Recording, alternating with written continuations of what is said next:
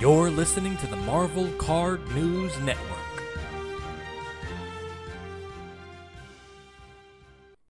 For MCN, I'm Watch Me Open, and this is your market report for Monday, August 9th, 2021. In eBay sales, a 1966 Donruss Marvel Spider Man base card, number 34, sold for $115.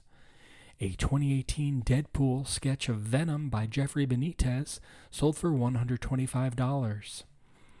A 2017 annual Color Wheel complete set of all 50 short print cards sold for $155.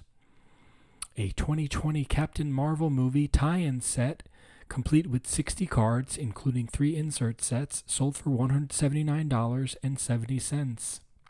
And finally, a 2015 Fleer Retro Dr. Octopus Blue Precious Metal Gem card sold for $200. Not much change in the trending auctions as the 1990 Marvel Universe base card, number 133, the Wolverine comic cover, graded PSA 10, is up to $86 with 26 bids. The 1990 Impel Holo set is still at $33 with 29 bids.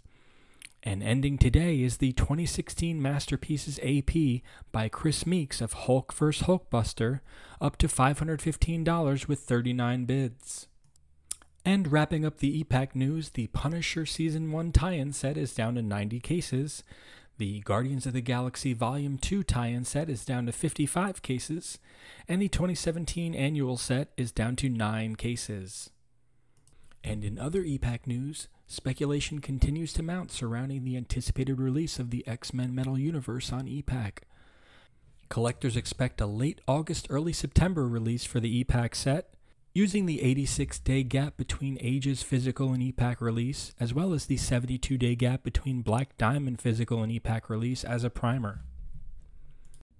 For more Marvel Card content, follow Watch Me Open on Facebook, YouTube, and Instagram or join the Marvel Card Collectors Worldwide Facebook group.